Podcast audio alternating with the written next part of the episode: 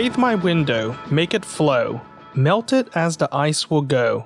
Melt the glass and leave the sticks, like a hermit's crucifix.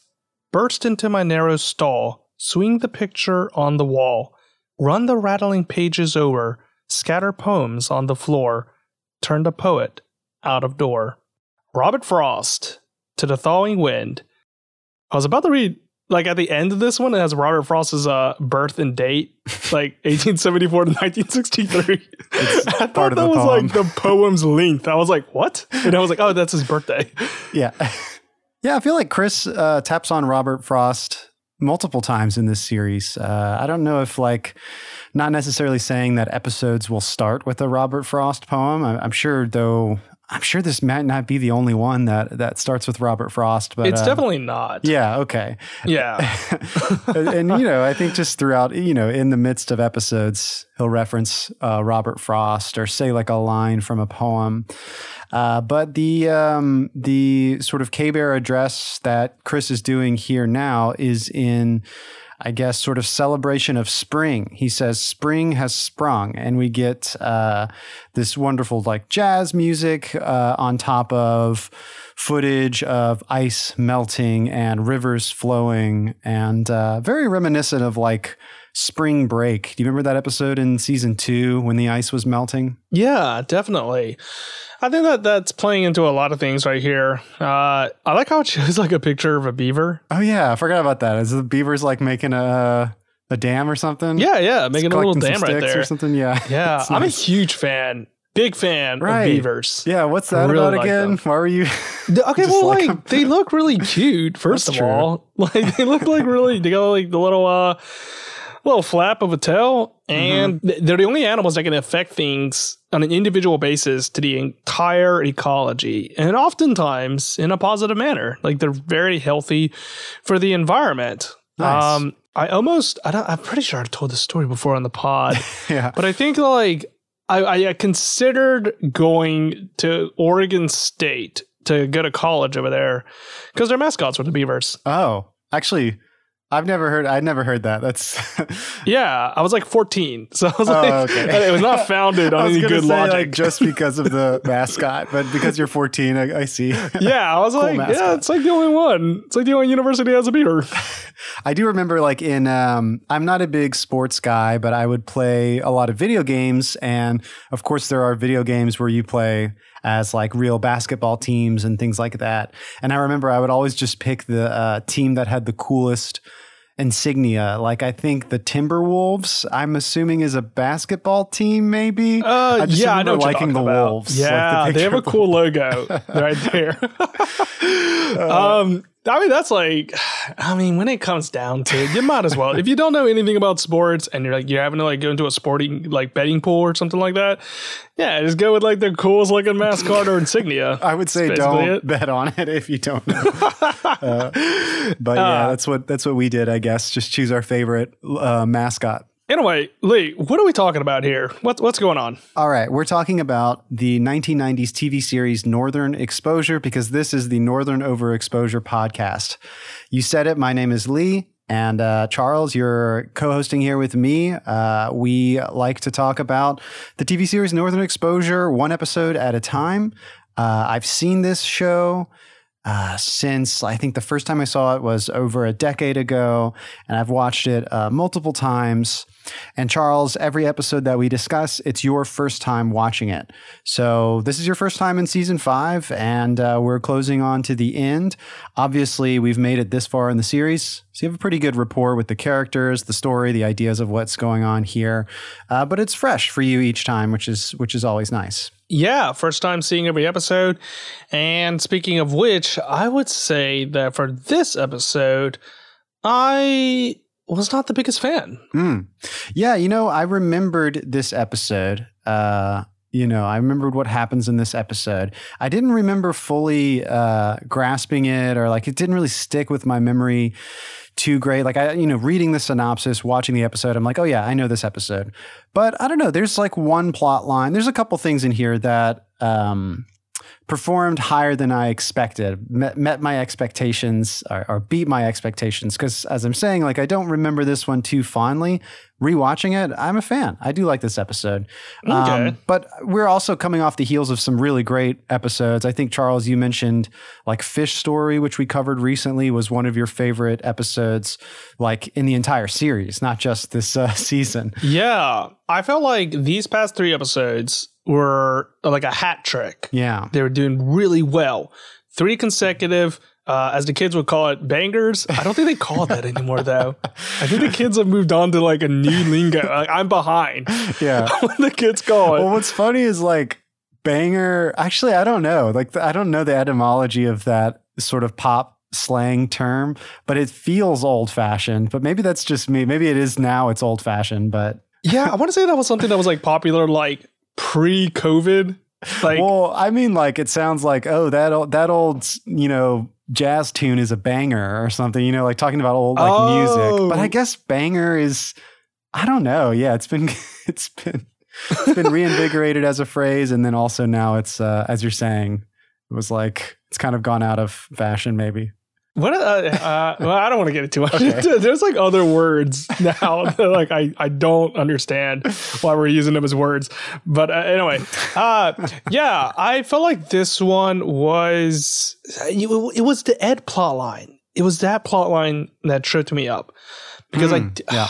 I was Yes. not involved with it. I, I did not understand on a surface level of how this is applying to the character of Ed, and on the deeper level of like why are we going through this plot line in a way. The Um, weakest plot line for me, I'd say, in this episode. yeah, there was a lot of things. I think that just like really soured the entire thing for me. Mm, okay. Uh, the other plot lines weren't like nearly as bad, but they also weren't like hmm uh, really fantastic either. But again, like I'm saying, like we're, we're saying this coming off of the heels of three great episodes. hmm But yeah, who are the who are the director and the writer of this episode? All right, yeah, let's go in here. The episode, uh, the 20th episode now of season five called A Wing and a Prayer. Now, I want to talk about that title in a second, but let's go through the credits. As you said, the director is credited as Lorraine Senna. We actually see um, in the opening titles of the episode, the full credit is Lorraine Senna Ferrara. Um, so let's see. I looked her up on Wikipedia. She does a lot of uh, directing TV and also did some uh, feature films. I think her last feature, maybe even her last directing credit was 2007. So for sure she hasn't directed any features recently and she may she may not have directed anything since then. But she was also uh, notably the only woman who ever directed an episode of The Sopranos. We know that David Chase is the executive producer now of uh, Northern Exposure in this series. He later goes on to do The Sopranos and brings back uh, Lorraine Senna for for an episode there in The Sopranos, which is interesting. I feel like Sopranos is quite a long series, and there aren't any. Um, I mean, I would say Northern Exposure definitely had probably more men than women directing episodes, but there's been a few, you know, really notable episodes of Northern Exposure directed by women. Yeah, I think that's really odd. Yeah. Wait, how many episodes of The Sopranos are there? I feel like there's like five seasons or more. We should look it up right now just to make sure. Yeah. Okay. Let's see here. How many episodes of Sopranos? Eighty-six. All right. So Okay. let's let's do some basic math right here. It's like four and a half, maybe. there's only right. half So that means now. like one point two percent, rounding up, of the episodes were directed by women. wow. And there are Wait, six hang on. Seasons. that, hang on. Math. There are six seasons. Yeah, Uh, six seasons, eighty-six episodes. Hang on. Is this one divided by eighty-six? Right. That's how you would find out the ratio. Uh, yeah. Yes. That doesn't seem right. I guess it is. That's it. That's I don't know. That's two. One point two percent. I'm not prepared for this, but uh, well, oh wait, there's just a bit. Okay, this is how like I, I lost a key part of the thing. This is how I would back check it because you would just take 1.2 and you would multiply it by the uh, denominator. You should get your uh, yeah, it's like close enough to 100. Yeah, so that's that's true. Okay, we we can cut that out. but like, yeah, what uh, it's uh 1.2 percent rounding up. that's yeah. I mean, one out of 86 episodes. It's um, that's pretty surprising. But uh, let's see. Let's continue on these credits here for this episode. The writers Mitchell Burgess and Robin Green, who just wrote the last episode that we covered, "Gift of the Maggie." And many more episodes if you want to uh, check out their credits, some of our favorite episodes in this series. They also will go on to write a lot of The Sopranos with David Chase. Uh, the air date finally is March 28th, 1994. And Charles, I was talking about that title, A Wing and a Prayer. Have you heard that phrase before? I've heard of living on a prayer Yeah. from Bon John Bon, bon John Bon Bon John, Bon Jo- John, John Bon Jo- Bon Jovi. Yeah, John Bon Jovi. uh, yeah, living on a prayer. I was I've heard like a wing and a prayer before, and I'm trying to figure out where it came from. A quick Google search suggests it originated in World War II, and an early reference uh, is in the 1942 movie with uh, John Wayne, The Flying Tigers. Apparently, someone says, uh, "Any word on that flight yet?" Yes, sir. It was attacked and fired on by Japanese aircraft. She's coming in on one wing and a prayer.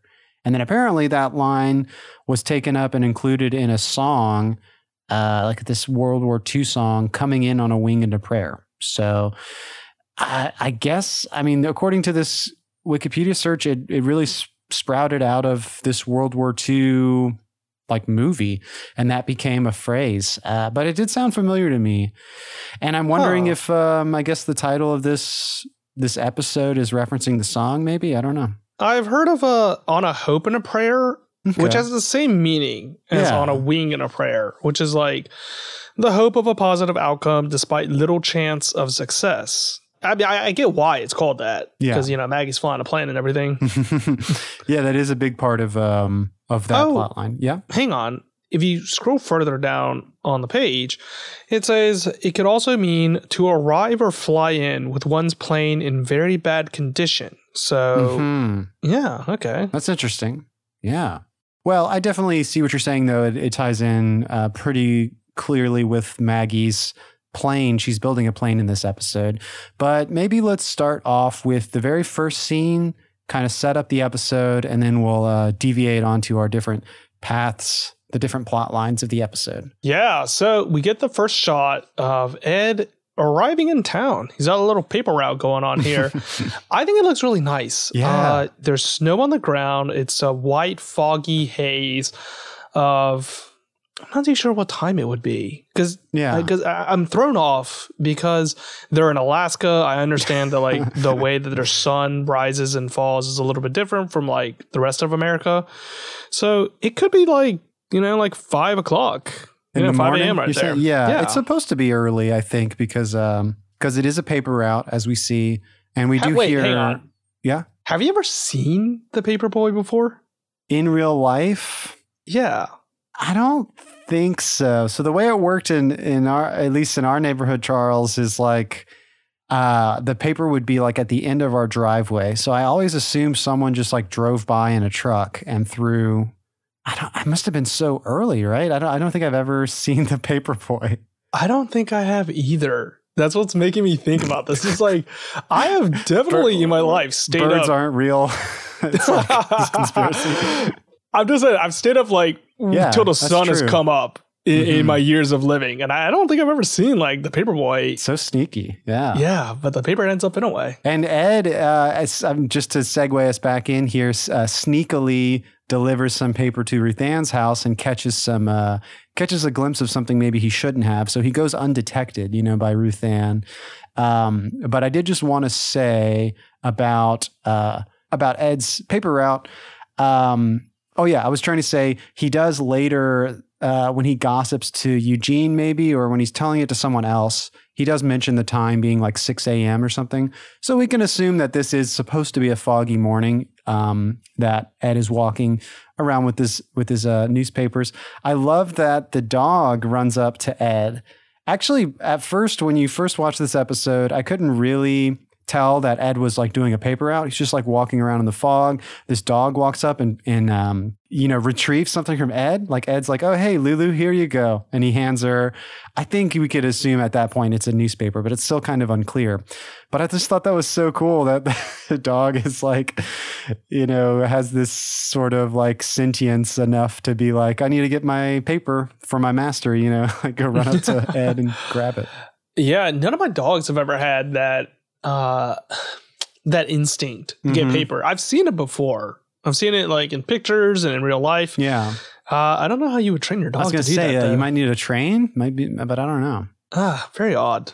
um, but yeah, this is where he catches a glimpse of Ruth Ann being with Walt. Uh, we can see that the relationship has blossomed from a couple episodes ago. Whenever Mhm. Walt admitted he had feelings for her, this is kind of where like I had the idea of where like this episode was kind of going with thematically because like right after this is the credits, and then we go to that poem that I had said earlier that Chris recites Mhm. over K Bear, and it's all about spring. It's all about reinvigoration, coming back into life. And, you know, Ruth Ann's relationship with Walt is kind of indicative of that. Yeah, it's like uh uh the beginning of a new, like a blossoming relationship here, which we'll get to. That's more of sort of Ed's plot line. Uh, we mentioned after the opening title credits, Chris does his K Bear address with the Robert Frost poem.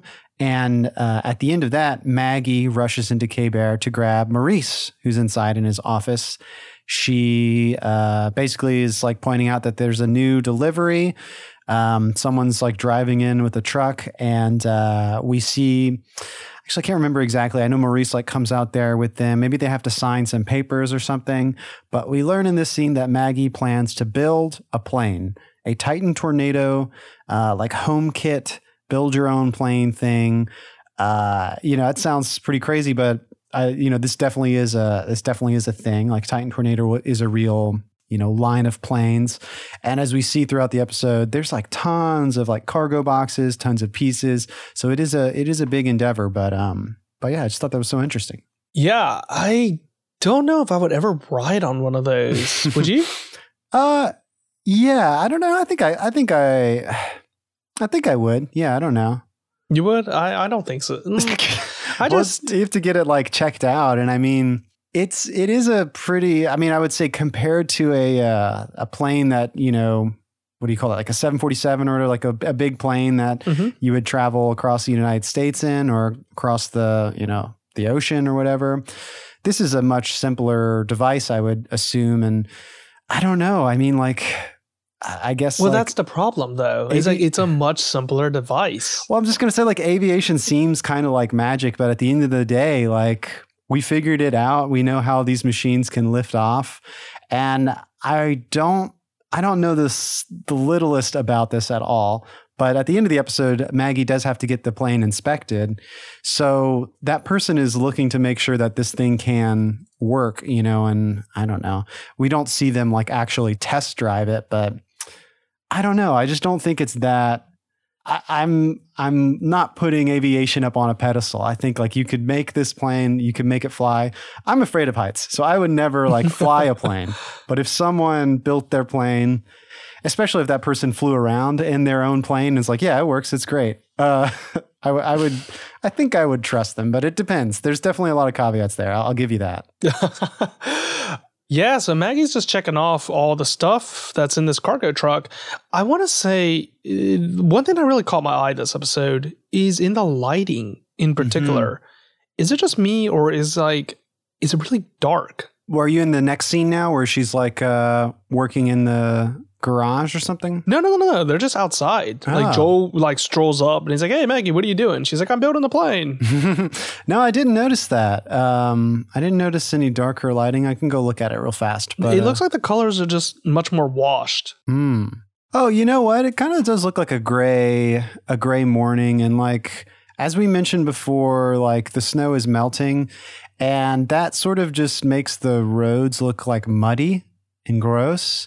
And you know, it could also just be that the weather was overcast or something. You know, it does Mhm. seem a little drabber outside for sure. Okay. But also in this scene, uh, we get the idea not only is Maggie going to build this plane, but she's going to partner up with Maurice. And uh, I think that's pretty fun. Like, we don't really, I don't, can't think of another plot line that was like Maggie plus Maurice working together.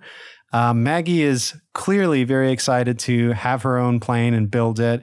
And I think Maurice is actually even pretty uh, excited himself. Like, they're pretty eager And it seems like a pretty fun endeavor, at least at the start here. Yeah, I agree. I think it's a pairing that we don't see a lot Maggie and Maurice. And I think we should. I think they make for a very fun dynamic between them because we know that, like, they have like a mutual amount of respect for one another. Mm-hmm. It's not like that Maggie dislikes Maurice a whole lot or they even had any romantic history between them. It's just two people that are really good at their craft and that are pretty straightforward. Yeah, I think the last time that I can remember where Maggie and Maurice are sort of like um, you know involved in the same plot line is one where Maggie like they discover some sort of like anthropological uh, artifacts or something in her front yard like you know they start like a digging site and even in that episode, though, it's pretty clear that Mag it's like Maggie versus Maurice from pretty early on. Whereas in this episode, it does seem like they are going to team up at the very beginning, at least. Um, and we do, you know, there's some conflict there, but I think it's cool at least at at the start. It's like, all right, these people are obviously getting along. It makes sense because they both love uh, aviation. So this is a fun little um, uh, premise for a plot line. Yeah, definitely. Uh, all right, so this is going to go into our second plot line, which is where we get a introduction to a new character. His name mm-hmm. is Eugene, yes. and he is a fan of whole English walnuts. yeah, Eugene. I wrote down Eugene looks familiar to me. Uh, but it's because Charles, he's a recurring character after this. So I don't know that he's in every episode, but I looked at his IMDb credits. He's only ever, according to IMDb, he's only ever acted in Northern Exposure, but it starts with this episode and continues throughout. Um, so yeah, this this guy Eugene. Actually, it's not even that Eugene is coming to get the uh, walnuts. It's that Ed is like, "Oh hey Eugene, come see you real fast. We got those walnuts for you," or something. He wants to get Eugene's attention uh, because he wants to start up some gossip about Ruthann and Walt, and it really is Ed's like. Um, it's through Ed's own volition that this is happening because he basically has to guide Eugene through this whole gossip. Like Eugene's like, wait, what? What's going on? And Ed has to pretty much spell it out to him. Uh, and by the end, Ed, we can see is starting to feel guilty about all of this. Uh, and he even asks Eugene not to tell anybody. Basically, the gossip is uh, Ed saw Ruth Ann and Walt in the morning, uh, you know, in the same house, like basically having breakfast and kissing, things like that. I don't know though. I mean, I, I think Eugene, just from a face value, looks like a pretty trustworthy dude. He's got a big smile. He, you know, he wasn't he he wasn't initially keyed into the gossip. It took him a moment to even pick up on it. So I don't know. I think I think uh, I think he'll keep the secret. Though I think later in the episode, what is it? ruth ann says like, "You told Eugene that that guy has like such a big mouth" or something like that. yeah, I.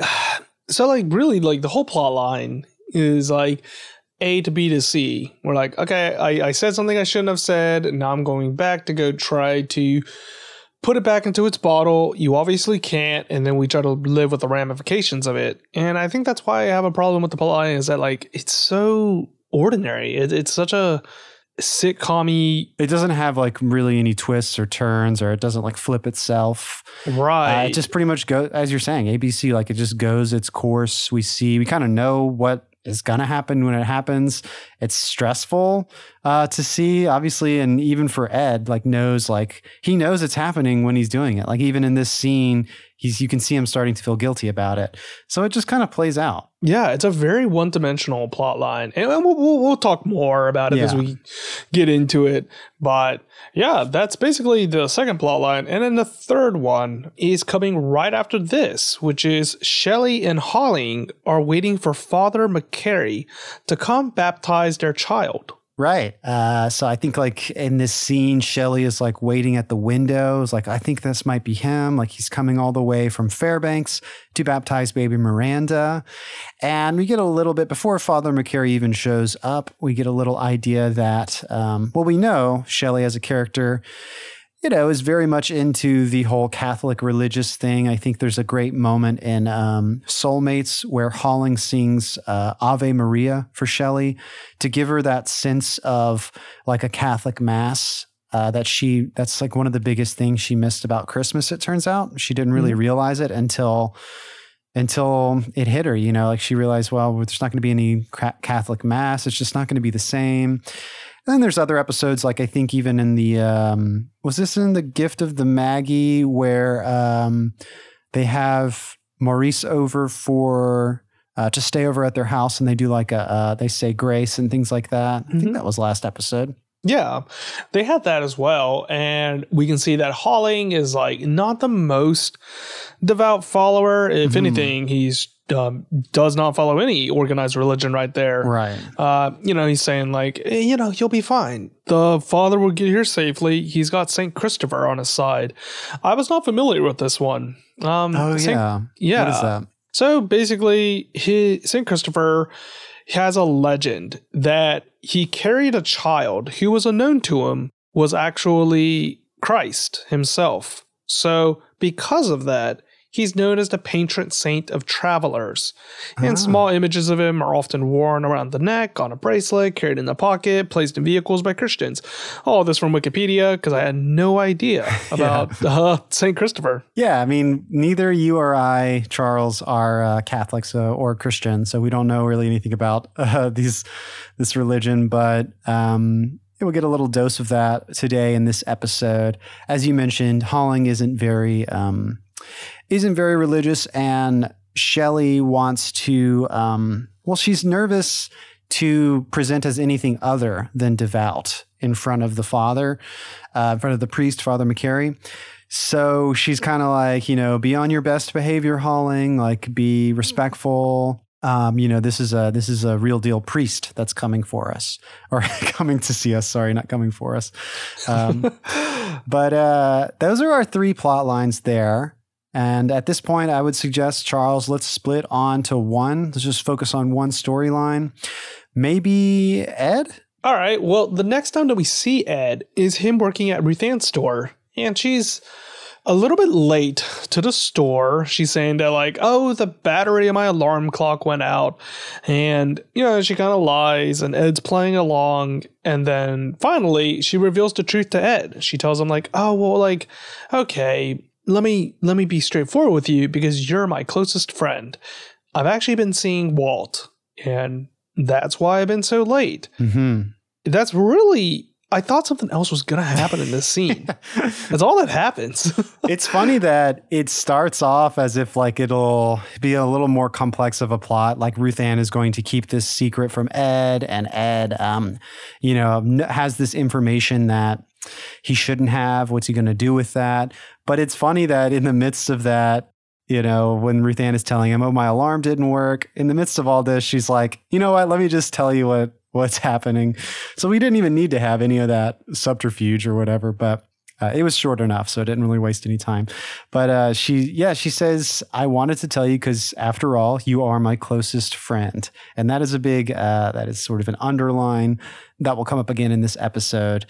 But she says to him, like, "Don't tell anybody." Obviously, Ed has already told Eugene at this point, um, so that's basically all that happens in the scene, as you said, Charles. But I wrote down also, what should Ed do? I think I think at this point he's got to come clean about Eugene, like right then and there, nip it in the bud because, um, you know, it's exactly what Ruth Ann did. Like she was trying to keep a secret and then confessed. So Ed could take that as an example and do the same and be like, okay, well, I should tell you something as well. Like, you know, this happened. But I think what's going on is Ed doesn't really fully understand why he started the gossip. Like it just kind of happened we get like a very brief explanation for that, like towards the end of Ed's plot line. Like, why is this so infectious for Ed? Why is this so why is he drawn to gossip about this when he knows immediately as he's doing it, um, and immediately after he does it, that he shouldn't have done it? Right.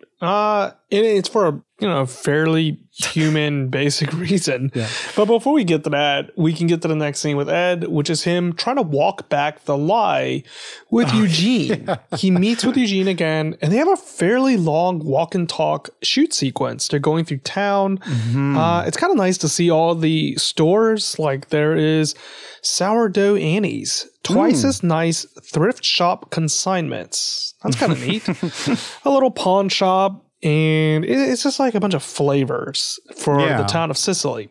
and Ed is telling Eugene like, "Oh, you know, maybe they aren't seeing each other. Maybe it was just like a series of coincidences." And I don't think Eugene like fully realizes what's going on here because he's kind of like, "Oh yeah, whatever." Yeah, it's strange that Ed, rather than at this point, Ed could just tell Eugene, "Hey, look, I messed up. We should really not be talking about this. Like, let's." just forget this entire thing. Instead, it seems easier for Ed to concoct a whole other series of events.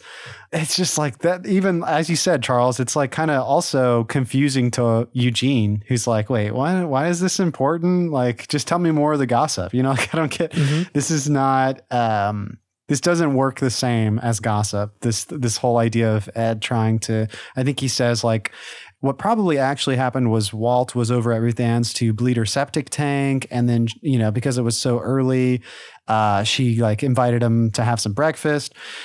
But it's like it's totally uninteresting. It doesn't like stick in your head like gossip, and yeah, just the the wrong way to go, I guess. Right. And the next thing that we see with Ed uh, it's involved with the other plot line, but it does mix back into Ed. It's right. coming off the heels of Maurice being very disappointed in Maggie. Mm-hmm. And Maurice has got this very fancy dinner party that he's throwing for some rich folk. And Maggie is supposed to be attending, but Maurice pulls her invitation and has Ed be a stand in because he's around like similar age as the daughter. So mm-hmm. they're over there, they're arranging for the dinner party. And if we skip to the dinner party, we can see that Ed is uh He's drinking milk from a goblet. Yeah, that's the first shot. it's like a goblet of milk. He's clearly goes to his mouth. Clearly out of the, his depth because Maurice is because Maurice and the you know the party guests are talking about like you know like uh, rich things uh, whose financial amount is more than what Ed could possibly have um, things mm-hmm. he just can't grasp. So he's out of the conversation, and Ed knows it. He's socially aware enough to be right. like, okay, I'm not contributing anything to the conversation. I feel alone. So he pulls out the only thing that he has in his pocket that no one else has, which is this mm-hmm. private information about Ruthann. And uh, Maurice kind of like he really takes notice because mm-hmm. previously mm-hmm. he was telling Ed, being like, you know, it's like, all right, you know, just try not to talk too much. It's obvious that you're not, you know, you, don't have a lot of similarities with us. But now Maurice is like, his interest has been piqued. He's like, oh, okay, like what what's going on here? Yeah, everyone at the table too seems to chime in and get a good like chuckle about it. Uh, I don't know if you recognized that's the. I mean, I'm sure it's the same character. It's the same actor that played Lester Haines in a previous episode, who is sort of like just another like wealthy person in the area and sort of a, a rival to Maurice. At least the last time we saw him, mm-hmm. they were sort of um, working on some deal that um, I think in the end Maurice got the the bitter end of the stick, but. Um, yeah, they all seem to really eat up this gossip and uh, they all have their own takes on it. We've got some laughing. I think Lester's wife is like, well, good for Ruth Ann. Um, but again, I think the ending of this scene is just sort of like a shot on Ed. We can tell he's gripping with this. He feels terrible. What did he just say? Why did he say it? Mm-hmm. Um, yeah, it's it's pretty clear. Do you are are you a fan of hearing that like dinner ambience sound whenever they shoot dinner scenes? Talking about like the cl- the clutter of like forks on china or stuff yeah, like that. Like, like the clinking of plates, drinks being sipped, all that. Like there, it almost sounds like it comes from a um, like a stock, uh, like a yeah. stock sound. Yeah, I don't know if this was stock uh, library stuff or Foley or if this was captured on the day, but there definitely is. There is a lot of that sort of ambiance, mm-hmm. Uh, stock sounds that you could pull for scenes like this. I understand why, but I've always it's always kind of grated me whenever I have to hear that. Oh, well, I was going to say I'm not a huge. I mean, I think it, used appropriately, it gives the right um, the right ambiance, the right feel. But uh, I'm thinking of the movie Phantom Thread. Have you seen the Phantom Thread? It's like a recent Paul Thomas Anderson movie. There's a scene where I think the main character is like having breakfast and there's some other people around the table with him. And I think it's supposed to, if I remember correctly, it's supposed to illustrate like how every little minor thing is annoying him. And it's very quiet. No one's talking. They're just like eating their breakfast, but all the, all the sound is dialed up to like a hundred of like the clinking and clattering. So I think Charles, that's you're very much like you feel i think you would relate to that scene because you feel like you can hear every like it's so loud it's almost ridiculous but i understand why they do it it's a little ridiculous though. Yeah, like I, I know why. It just like it almost like overshadows the dialogue. All I can hear is like tink tink. Look, that can be a problem too yeah when uh when you're acting you may get the note of like okay like don't be very careful with your silverware like don't make excess noise especially on if you're talking try not to make any noise when you have a line because Mm. we need to get those clean but yeah Okay. Uh, the next plot line doesn't actually have Ed, but obviously is indirectly related to him. He's got. Mhm. Does this child have a name? Donnie. Donnie. oh right i forgot about this scene Yeah. donnie spellman Donnie. He looked like he just wandered off the set of Gilmore Girls. Seriously, I thought, Yeah. like he's wearing clothing that looks appropriate to that show. He looks like a character from that show. He's got, you know, got like high cheekbones and like hair pulled back. I was just like, this guy clearly came from Gilmore Girls. But basically, he's here entering the uh, the general store, Ruth Ann's store, being like, um, "All right, I'm here for you. You need me to like sweep or whatever." Basically, through the course of the scene, we understand that uh, I think Ed must have sent him here to the store to take uh, to take over his job, Ed's job. He's, I think he even says, "Ed gave me his job." And Ruth Ann's like, no, no, no, that's not. Well, she doesn't say that's not how this works, but I mean, that's not how this works at Yeah. all. Like, you can't just like get someone else's job. Ruth Ann, you know, would need to uh, approve your hiring. You know, she would want she wanted to know who's working for her. But anyway, she's like, no, this isn't right. I need to go speak to Ed right now. And uh, if you don't mind, we can go to the Mhm. next scene, which is Ruth Ann coming to Ed's apartment. And um, yeah, I mean, this is where it all comes out. Uh, we understand that Ed has been gossiping and he feels bad about it. And of course, Ruth Ann is mad, but she clarifies um, distinctly that she doesn't hate Ed. Um, it's not like, of course, they're still best friends. She's just like mad that this happened. Um, but you know, that's not going to like end their friendship. Life will go on, it turns out. However, Ed still feels terrible. He even wishes that he would be dead. Like he wishes a stray bullet would come through the wall and kill him, which is crazy. He's really, I mean, this is like incredibly depressed, incredibly sorrowed, and and just like, um, yeah, I don't know. Ruth Ann forgives him. Like again, she like she states it in no uncertain terms that like this is okay. Like I forgive you now. Though she says she's teed off. I wrote that down. Teed off, like ticked off, which sounds like a yeah, like a euphemism for ticked off. But I don't think that ticked off is explicit at all. You Mhm. could just say ticked off, teed off. I don't know. I just Yeah. caught me. I've heard that before. Teed off. Yeah, peed off. I've heard, but that kind of sounds that sounds dumb because it sounds like you're peeing. I guess. Yeah. No, no, that's a great one. uh, yeah. That's basically essentially it. And then we get to Mhm. the final home stretch of Ed's plotline, which is um, Yes. him confessing to Chris, who's dressed up in his little priest outfit. He said he got a good deal, yeah. got a lot of uh, Yeah. accessories. He's got like the it's like an altar boy type thing, I guess. He's got all he's also got like a um what is it? You said accessories. He's got like a Bible with all of Jesus's words are highlighted in red or Mhm. something like that. Right. Uh, I think it's kind of interesting because it's coming off of the heels of Shelly going to confession with Father McCary. And now it kind of looks like Ed's going to Mhm. confession with Chris. Like that's who Yeah, he seeks out for spiritual advice. And Chris lays it on the line for him. He's saying, like, yeah, you know, I get it. You want a little extra power for yourself, be a big man. So you want to reveal a little bit of information, like, I know something you don't, and all that. And Ed relates it to movies, saying, oh, it's like The Godfather. Yeah, the Godfather. Yeah, yeah. and he's saying like, well, you know, they got it even better though. Like at least the worst that that character had was that he died immediately. But I got to go the rest of my Mhm. life with this knowledge that I betrayed Ruth Ann. Yeah.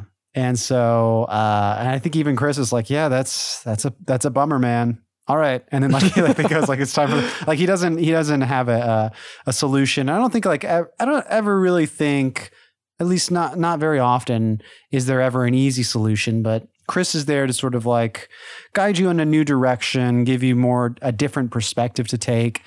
And then you know by the end of the episode you'll figure out you know some sort of answer or you learn something new about yourself or about this situation that you know can help you take a step forward.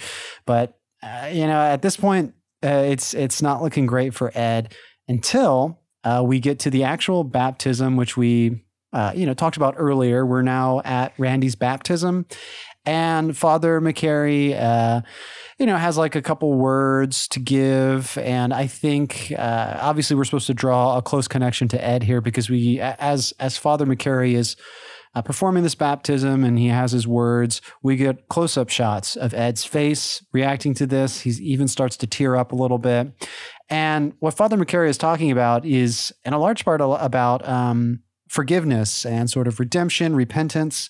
Uh, here, it's pretty short. So I'll play the little soundbite of Father McCary's words here at the baptism. And Ed is listening to this and taking it all uh, very much to heart. We gather today to wash away sin Sin we are born with simply because we are human, and it is through God's grace that we receive forgiveness. Because God understands His sons and His daughters in their human failings, and He forgives the truly repentant. Yeah, so that is pretty short, but I think it pretty uh, pretty simply connects this idea of uh, our sin and being able to be forgiven. As you mentioned earlier, I think you put it pretty well when when Ed was talking about in The Godfather, you know, at least the guy gets offed, you know, immediately. Whereas, like with Ed, he has to live the rest of his life with this uh, knowledge that he committed this sin. But whether or not Ed is taking from this, like, God will forgive you, Ed, it's okay. Or he could even just think, like, oh, yeah, I mean, well, Ruth Ann you know still loves me and she's forgiven me and like you know that's the that's part of being alive baby. You're gonna make mistakes and people uh, will forgive you. Um, or you know you can be forgiven. You can make right on those mistakes. You can repent. Uh, i don't know. That's that's what i got from that. Yeah no i think that's pretty much it it's a yeah. pretty ordinary ordinary yeah. lesson ordinary plot line ordinary uh, characterizations of these characters um, I don't really have like a lot to say to it. I mean, I guess it's nice that it tied into the other two plot lines, and I, I think like overall, mm-hmm. the entire episode is about starting anew, about having this baptism. The I'll, I'll, discuss it more as we go into the other plot lines, but I think like the color plays into a major role into here. Mm-hmm. Uh, lots of other fun details, but like this plot line was just like I really, I was just not feeling it. Um, as the kids say, I was not not feeling the vibes. yeah. Uh, well, it, you know, at least it's an for me. It's just like a nice, pretty ending. You know, it's serene, it's calm, uh, it's forgiving at the end, and we can see a wonderful performance by Darren Burrows. You know, he's starting to tear up in his eyes. Um, I, I, think it is the uh, the least complex plot line for sure. You had pointed out Charles at the beginning of this plot line that it's pretty straightforward. It just goes from A to B to C, like it goes in a straight line. We understand what's happening and what will happen. You know, it's not surprising. Uh, but you also made a good point that it's like, you know, I, I guess Ed is a good character for this um, for this storyline, but it's not the most exciting Ed plotline that I could think of. Like he's a good candidate to go through this idea because he's sort of naive, you mm-hmm. know, in his own way, and he's learning about forgiveness and repentance. But um, I, I mean, you take this plot line and you compare it to the one in which Ed's got his hand in the hole and he's like waiting yeah. to have like enlightenment reach him, and Shelly comes and talks to him, and they're just like, you know, it's just they're just seeing like the sunrise. And I think that that's mm-hmm. such a great moment, and uh, there's a lot going a more in. exciting. A lot. There's yeah. a lot going on in that plot, and then you compare mm-hmm. it to mm-hmm. this one, which is like uh, it's just yeah, it's disappointing to see, but you know, I, I don't want to harsh too much on it um because yeah. i think the other two plot lines are actually pretty nice i really like them yeah the other two are definitely uh, i think a lot more complex and i think that's what that's actually what i really was surprised by when rewatching is like how complex some of these plot lines can be i mean there's definitely things going on but i think it has more underneath the surface as well Um, maybe I'm reading in too far, but I liked it.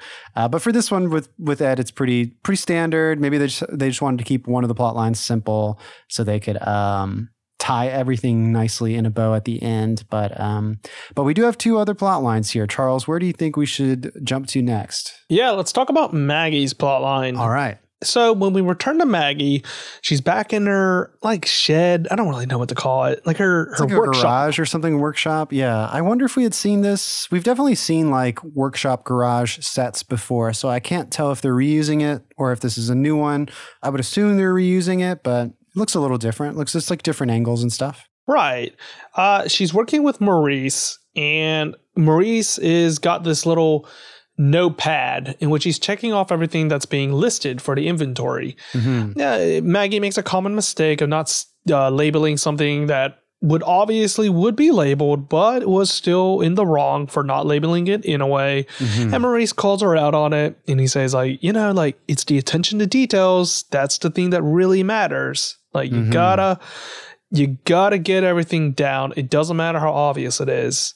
Yeah. And at this stage of the plot line, I am kind of in agreement with Maurice. I think mm-hmm. like, yeah, it makes sense. Like you want to make sure that like everything is being in tuned. You're you're just trying to make sure that there's no there, there's nothing missing. Um, and one example that I can think of is that I believe it's used by Japanese railways. Uh, the conductors do this thing called pointing and calling, where they indicate and verbally call out their status. So like if they're saying like I'm gonna move this lever and they're gonna like point to the lever and then they do so and then like the other person's like okay I'm going to go do X thing and you just call it out right there. Uh, now it's like commonly used everywhere. It's used in the New York City subway system. It's used in Toronto subways and in China's. It's just really important for your actions and reactions to work with your brains, eyes, hands, mouth, and ears. And it helps out everyone else too whenever you can verbalize what you're saying. And it may be obvious, but I think it triggers like a special part of your brain whenever you're actively saying it and then like other people will have to hear you. I think that just calls a lot of attention to it and Yeah. it works. Mhm. That's the most important thing. Yeah, I'm thinking of this is a little more simplified, but when handing off like a camera lens to someone else, like you can be looking at each other and like you can have the lens. One person's holding the lens, the other person uh, grabs onto the lens, but you always say "got it" before they let go. You know, because Mm. anything could happen, and even when you both have your hands on it. Uh, so you know, there's always like a verbalization of that, uh, which is important. Doesn't it also happen on sets with uh with guns? Are, isn't there supposed to Oh, be like a system? There's a lot of yeah. I I wouldn't know how to exactly go into that, but there's definitely a lot of um. th- Everything kind of shuts down on a movie set anytime, even when you bring in a prop gun, because you have to have someone specifically there for firearm safety, and like even before you know, even before the um, the cameras are rolling, this person, firearm safety person, is holding the weapon, and uh, it's like only right up until the moment we're about to start rolling, then they like give the weapon to the actor. You know, it's like very controlled. There's definitely proper ways of doing it. Yeah, I don't, I don't know. I couldn't speak too much more about it, but I've seen it, of course. Uh, they, they they have a pretty good workflow, I would assume, on working on that. Uh, but I, I wanted to point out, I, I think I agree to um, with Maurice in a lot of ways here. Like when you start off a project like this, it's important to be organized. Um, so I can definitely see, um, I can respect his point of view here. But I also wanted to give Maggie a little bit of credit as well. Like Maggie, I think what we're supposed to get from the scene is like she's ready to get going, and Maurice is like really wanting to slow things down, make sure he understands everything himself. Like he's looking over the manual, he's double checking uh, everything that she's done, and she's, I think she's already double checked. Uh, maybe it's a later scene where she's like, "You're triple checking now," but um, what I want to say about Maggie is like. I, I do think uh, I understand taking a very slow, regimented, comprehensive workflow, going through all this stuff. Uh, but at a certain point, that could also be considered overkill. I think in a situation like this, when you have uh, a, a, machine that you know could fall apart and break and could be very dangerous, you definitely want to take a lot of precaution. Uh, but the only thing I wanted to point out is um, this is a Maggie thing. Uh, at least that was my understanding. I think I think the episode does point out that it's like was 50-50 because later um, Maggie does have to pay Maurice for his share whenever they split up. But it does feel like this is a Maggie thing. This is going to be her plane. He's there uh, as an expert, as an advisor, as as someone to like mentor her. So I thought, just like kind of being devil's advocate, like I I would say like maybe the way to do this is you know let Maggie do things her way, and as a mentor, Maurice like you know, just you're there to make sure she doesn't make any costly mistakes or any dangerous mistakes, you know, like, but I think the best way for her to learn is to make those mistakes. And uh, just from the get go, it seems like Maurice is really like, being a little too controlling, of course, that's Maurice. He's going to control everything. So I can see where there's a, a, a rift occurring here. I'm just trying to I'm just trying to give Maggie some credit and like trying to see because the writers are definitely setting up two diametrically opposed philosophies. In the end, I think I might have to go with Maurice and be like, we got to be careful about this stuff. But I wanted to acknowledge Maggie's uh, sort of philosophy in this as well. Yeah, I mean, you say that it's Maggie's thing. Uh, mm-hmm. Uh, I, I, think that's true, but also like on a deeper level, it's Maggie's thing. This is her characterization. yeah. She is a person that doesn't like to be controlled. Mm-hmm. She's a person who struck out on her own to go move yeah. to Cicely, Alaska from um, from Grosse Pointe, Michigan. Uh, she's an individual that like feels comfortable venturing out or even having the idea of building an airplane in the first place. And like you said, Maurice's characterization is always going to be a little bit controlling. So you know, in the best of both worlds, you would have a situation where Maurice would rein it in and Maggie would be a little bit more abiding, and mm-hmm. those two would come to a compromise right there. If we remove that, though, like if you remove context from that situation, I would, you know, side with a little bit with Maurice to be like, yeah. you know, you, you, need to be careful right there. Yeah. And we see it come to like a little bit more head uh, head to head in the next scene involving them, which is them still in this shed, and Maggie is saying like, all right, well, like you're now you're just like triple checking instead of double checking. You're really managing me. Mm-hmm. I think people could make an explanation and say like, oh, Maurice is like mansplaining everything mm-hmm, to mm-hmm. Maggie. I think that is like a viable. Like I can see that explanation, but I would say like it's less to do with gender and more to do with Maurice's characterization. I am not saying that it cannot be that though. I can mm-hmm. I can see the argument for it. I can even say being like, yeah, but like it happens to be toward that gender more. What I'm just trying to say is like uh, when I was watching the scene, I didn't have that thought 1st mm-hmm. that it was mansplaining. The first thing that popped into my brain was like, this is a characterization of Maurice. Yeah, he's being like he's as we said too controlling of this, not really giving Maggie any credit uh, triple checking. You know, I mean, obviously, like we need to double check, we need to like go over, but I think I, we haven't. We've there's been some time that we haven't seen, so uh, at this point, we can see in Maggie's face that she's like fed up, and she even like you know explodes on him. You know, we can see like she's had enough of this, so this has probably been going a little too far. Uh, whatever control Maurice is trying to grip around this. Um, and I wrote down some lines from this scene uh, I think it's a really amazing delivery from um, from Barry Corbin, Maurice here. He says, You can't compare yourself to me. I've got experience. I'm an engineer. And he doesn't, I don't think he says that in a way to put her down. But of course, this is like such a, a disrespectful thing to say to her. But he's like, in a, the way he delivers it is like, It's okay, Maggie. Like, you don't have to like compare yourself to me. Like, I'm much better than you, which is crazy to say, but the way he delivers it is incredible. Um, and I'm sorry, the last thing is uh, uh, Maggie. I wrote down, she says, uh, because Maurice, I thought it would be fun. I didn't think you'd just try to take over. And Maurice says, You thought I'd take orders from you, huh? And obviously, this is this is gonna be where they they separate. Yeah, we can see like this is all about Maggie being given the faith that mm-hmm. she can do mm-hmm. something by herself. And this idea of faith and setting free is going to be a really big theme for both of these episodes. I mean, for both of these two remaining plot lines.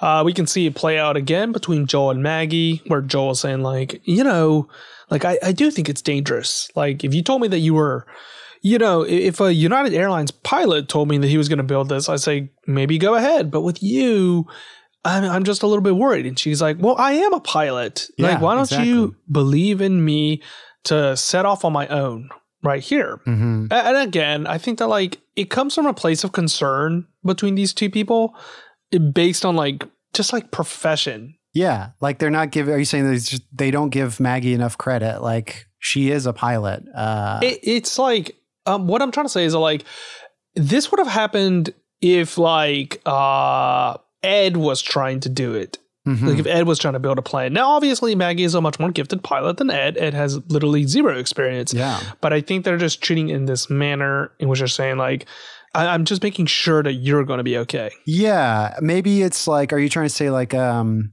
this is building a plane is a daunting task, and the fact that uh, Maggie is now on her own is what Joel is like. Okay, things are obviously kind of falling apart here. Is Maggie going to be okay? And this is just like throwing pressure on Maggie, and also she feels the feeling of like, okay, now. Maurice was a bad idea, and now no one trusts me that I can do this on my own. Um, I don't understand. Like people, I think from the get go, she was kind of surprised that um, Maurice's behavior was, in a way, maybe indirectly suggesting very little faith uh, that he had of her, you know, being able to to pull this off. And she's like, "Look, I fly a plane. I'm a damn good pilot. Like I know what I'm doing."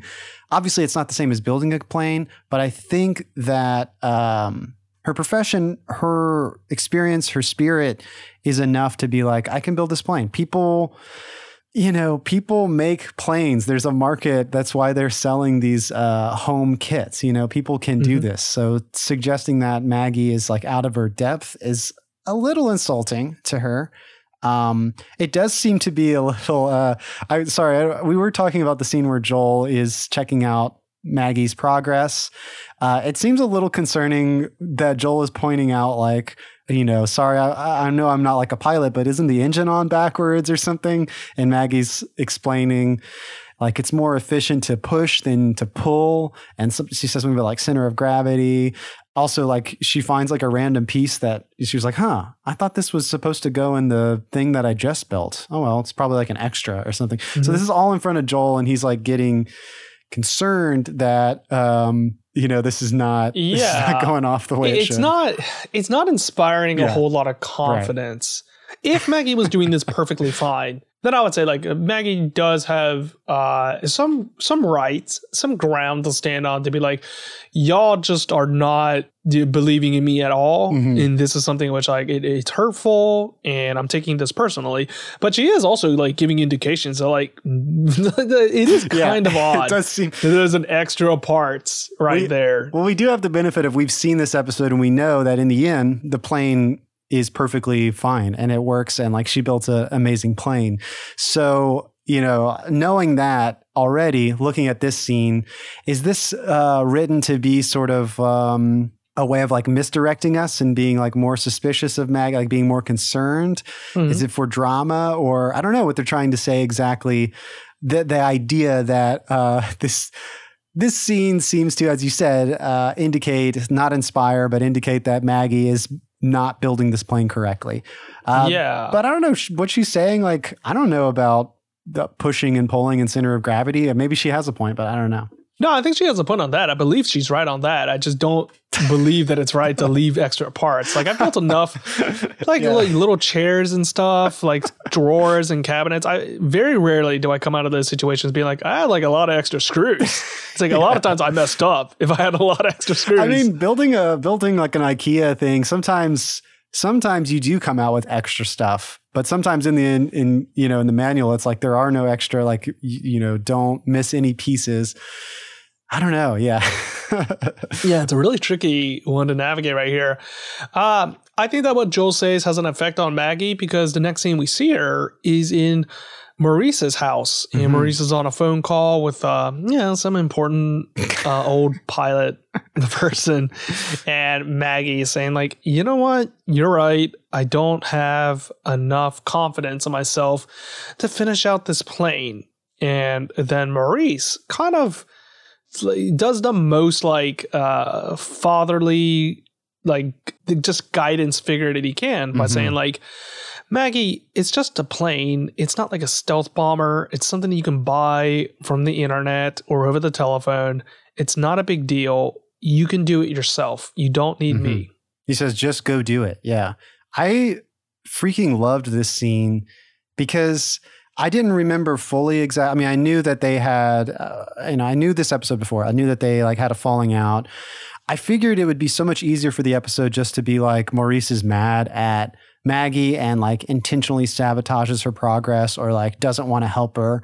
But it's crazy and it's really interesting uh, that from this scene forward through the rest of the episode, Maurice isn't like mad that um you know Maggie didn't give him the control or whatever. He was excited to build this plane, but he doesn't really need like he doesn't want the plane for himself.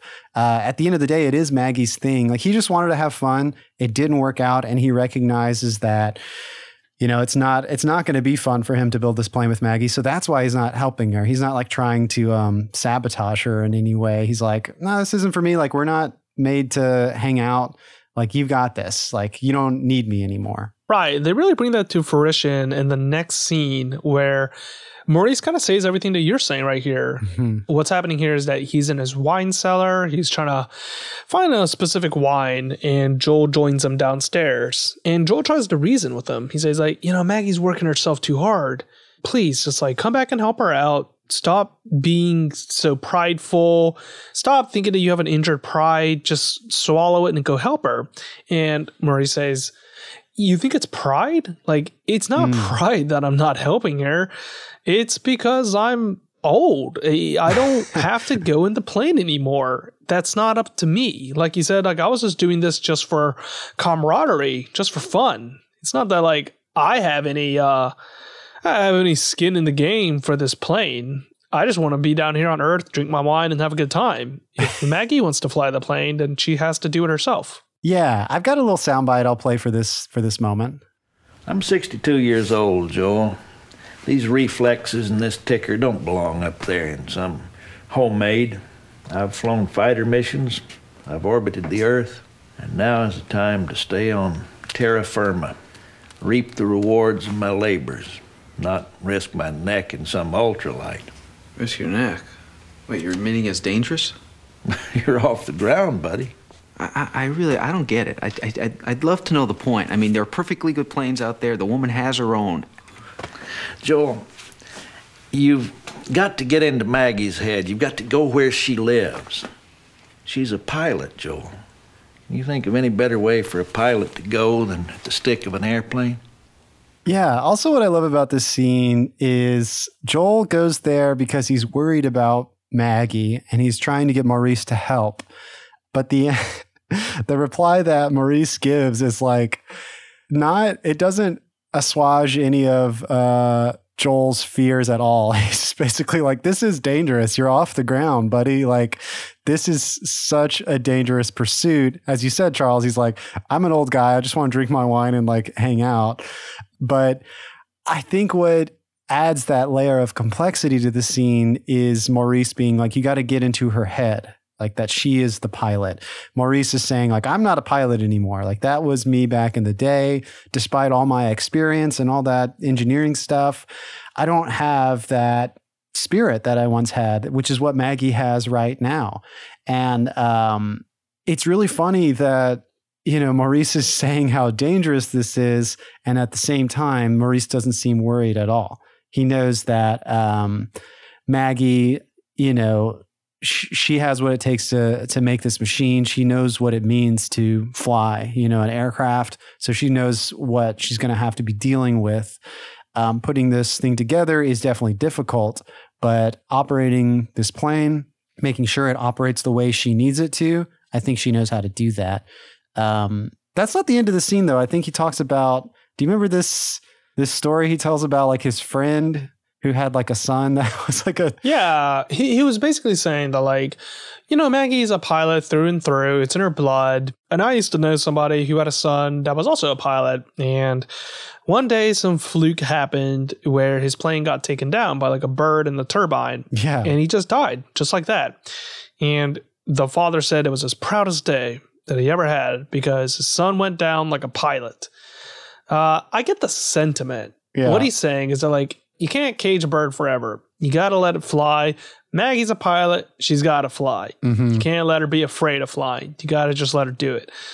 I, I I I get that.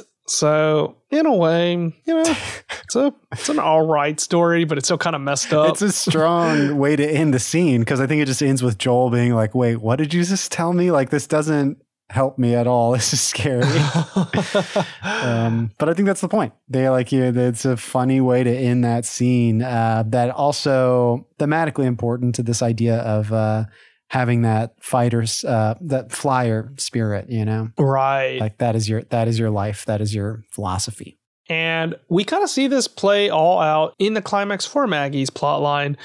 She's getting her plane checked out by a uh, certified person, and she's kind of worrying about. She says, like, oh, you know, I can redo these things. I, I know that I'm not perfect at soldering.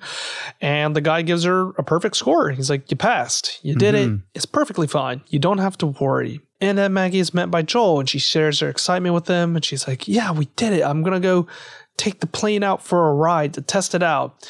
And Joel says, like, okay, well, like, I'll go with you. You know, this is what a boyfriend should do. This is what friends should do. And they should help each other out. And Maggie takes this as an insult, not just on her, but also on her gender. She felt like, oh, like, you know, of course you feel like that. You feel like a man needs to step in to validate my life choices. And then Joel thankfully says, like, gender, like, what? This isn't anything to do with you being a woman. This is you doing entirely because we're friends. Yeah, let me play the soundbite. It's a f- I like I like this scene uh, here. I, uh, I- I'd like to go. What? That's right, I'd like to go. I mean, I believe me, I still think this is totally insane, but if anyone can do it, it would be you. Oh, I get it. What? A little male validation. Pin a rose on Mary Margaret. She did a very good job. I think a man should come along, right? No, man, a friend. Hey, I'm putting my only life in your hands here. Give me a break, will you? You mean it, don't you? I mean it. Well, why? Why? Because this is you. You built this plane, and I want to fly in it. Well, that's sweet, Fleischman. Does there happen to be a, a parachute or something? I think it's nice that Joel, from that scene with Maurice that we just talked about, he took this he took this message to heart. It wasn't just like scaring him, as it suggested, you know, the uh, the flamingo and the turbine or whatever. Uh, but yeah, it is funny, but also um, perfectly on character for Maggie to get defensive there. And uh, you know, I'm glad that it was diffused quickly.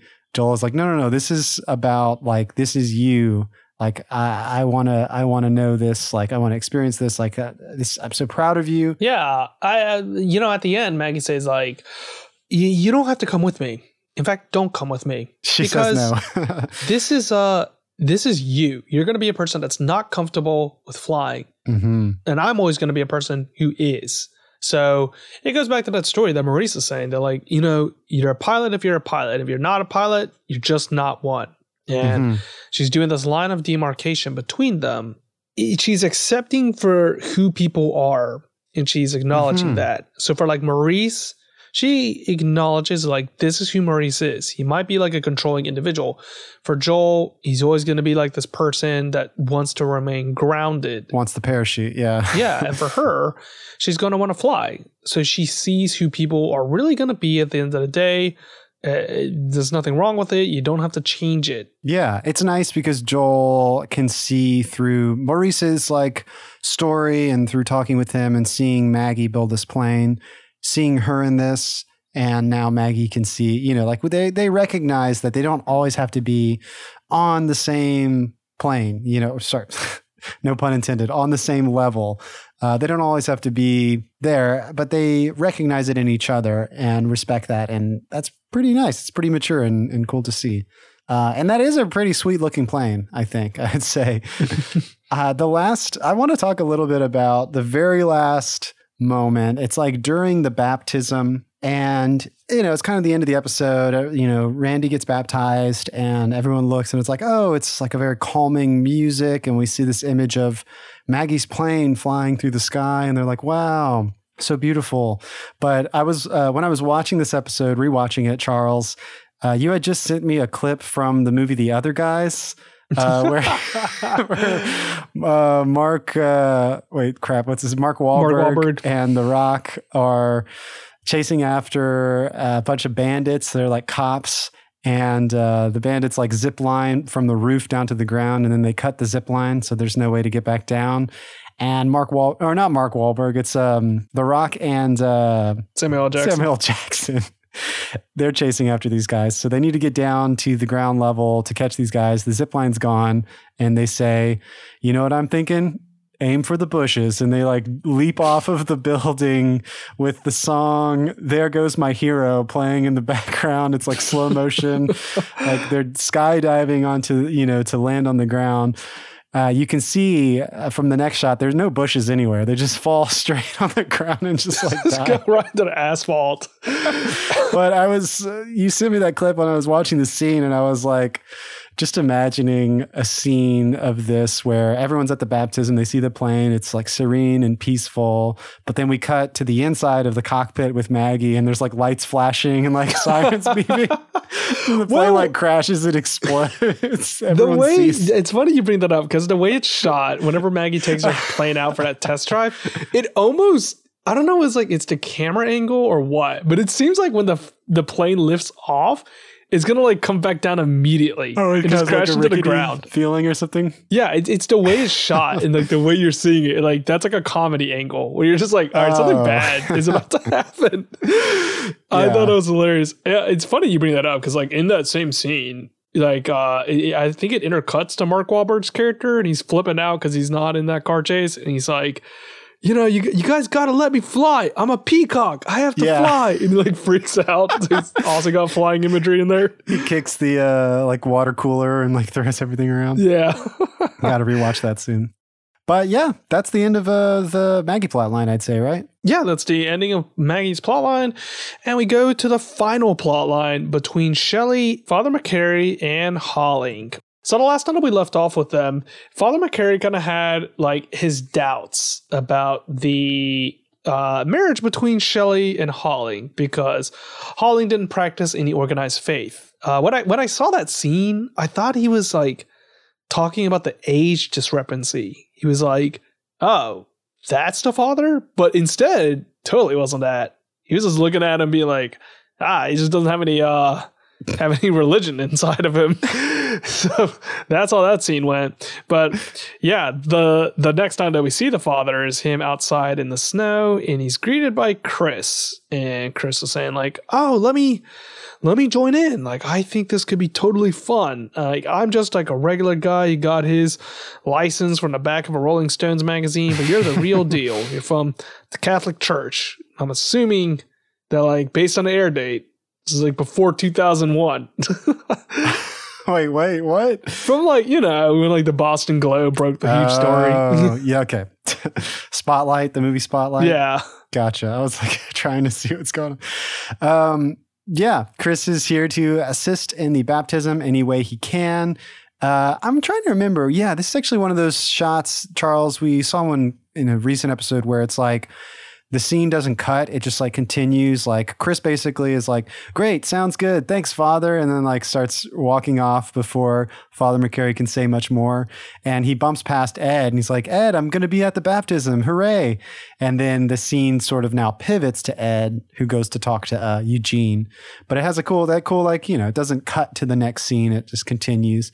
Right. That's really neat to look at. Uh, so Chris gets permission to go yeah, be his like altar hand boy, just assistant. uh, and the next time we see them is back at the brick. Father McCary's eating and Holling. uh it kind of keeps going mano a mano with him Mhm. right there about organized religion and whether to have faith or not. And Shelly's kind of she's trying to get him off of that because it's an uncomfortable topic for her. Right. Yeah, but Father McCary's uh, he's down for it. He says like, I like to bait atheists. Like, I like to have you know a fun time against them. So they're having a great time. Holling's breaking up the booze. Mhm. Father McCary doesn't have anything else to do for the rest of the day, so he partakes in it. Right. Yeah. Shelly is obviously, she doesn't think that this, she thinks this can only be like bad because they are obviously not in agreement on religion. But as we can tell, Father, he's, he says, call me Father Kevin now. You know, Father Kevin, Father McCary is having a great time kicking it with uh, Holling. He's done with work and wants to just drink and play cribbage, which to Shelly, uh, very surprising as we find out later. This just isn't like the image of holiness for Shelly. But hey, that's what we're here to learn about with this plot line. Um, I, I did really like Holling's um, description of his his sort of uh, you know spiritual beliefs. He describes himself as agnostic, not not as an atheist. He says he's more Spencer than Kant, which I don't really, I'm not super familiar, but obviously some, some differing philosophies. But Holling uh, spells out that he believes in a God or whatever you'd call it. Um, he believes that this higher power is unknowable and it can't ever really be known. It's not that he doesn't believe that there is some other higher power out there, but that the idea that you would study and worship it is meaningless because it's supposed to be something we don't understand. Um, I thought that was pretty interesting. Yeah, I definitely like that perspective. Um, and I think it fits perfectly for Holling and uh, is a great conversation piece. I would imagine if I was uh, Father McCary, I'd want to hear more about like what makes you feel like that or what what do you connect with to that. So I definitely buy this. Yeah, definitely.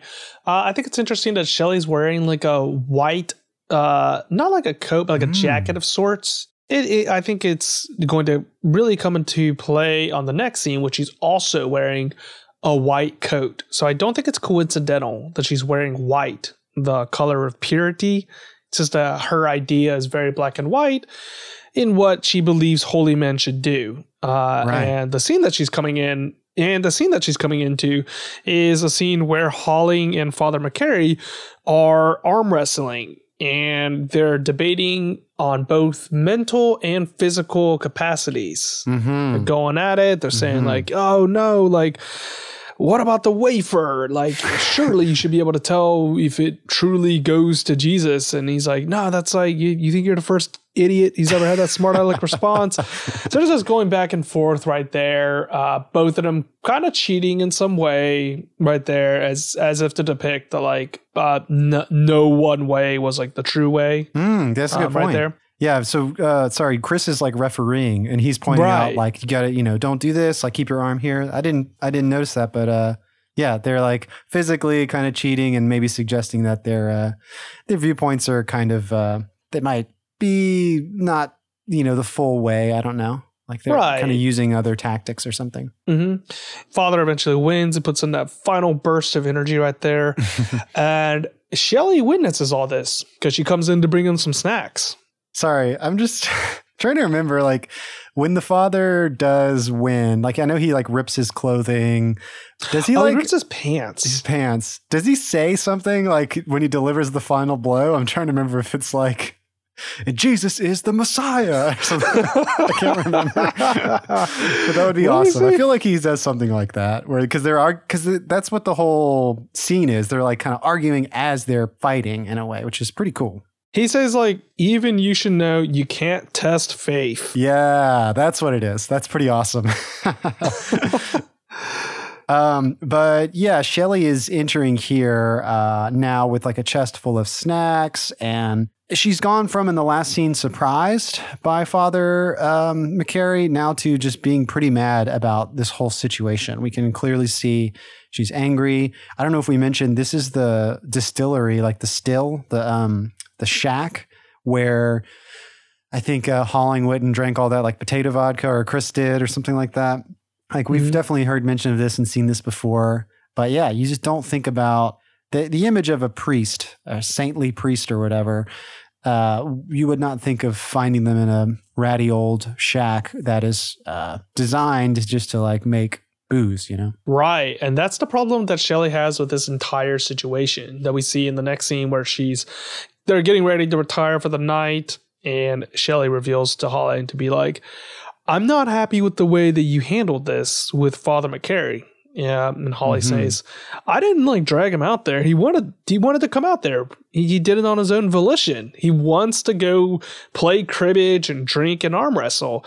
Uh, but Shelly counters and says like, I don't want to have to see that because the next day is the baptism. I want to have an idea that this person is a just man.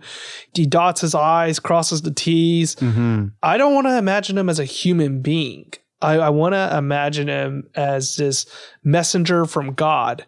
Now, that's a whole entirely different kettle of beans that they didn't touch on, like the complexity of human, uh, you know, the complexity of being a human being and the multitudes that come with it. Mhm. I, Well, she they, was, touch on- they kind of touch on that a little. Bit. They But touched on it like a little bit, but like that wasn't, that's not like the, right. I think that's not like the main about. focal point. The main focal point is like more on like just the way that she she accepts Christ and she Mm-hmm. believes that it's only like one way. Right.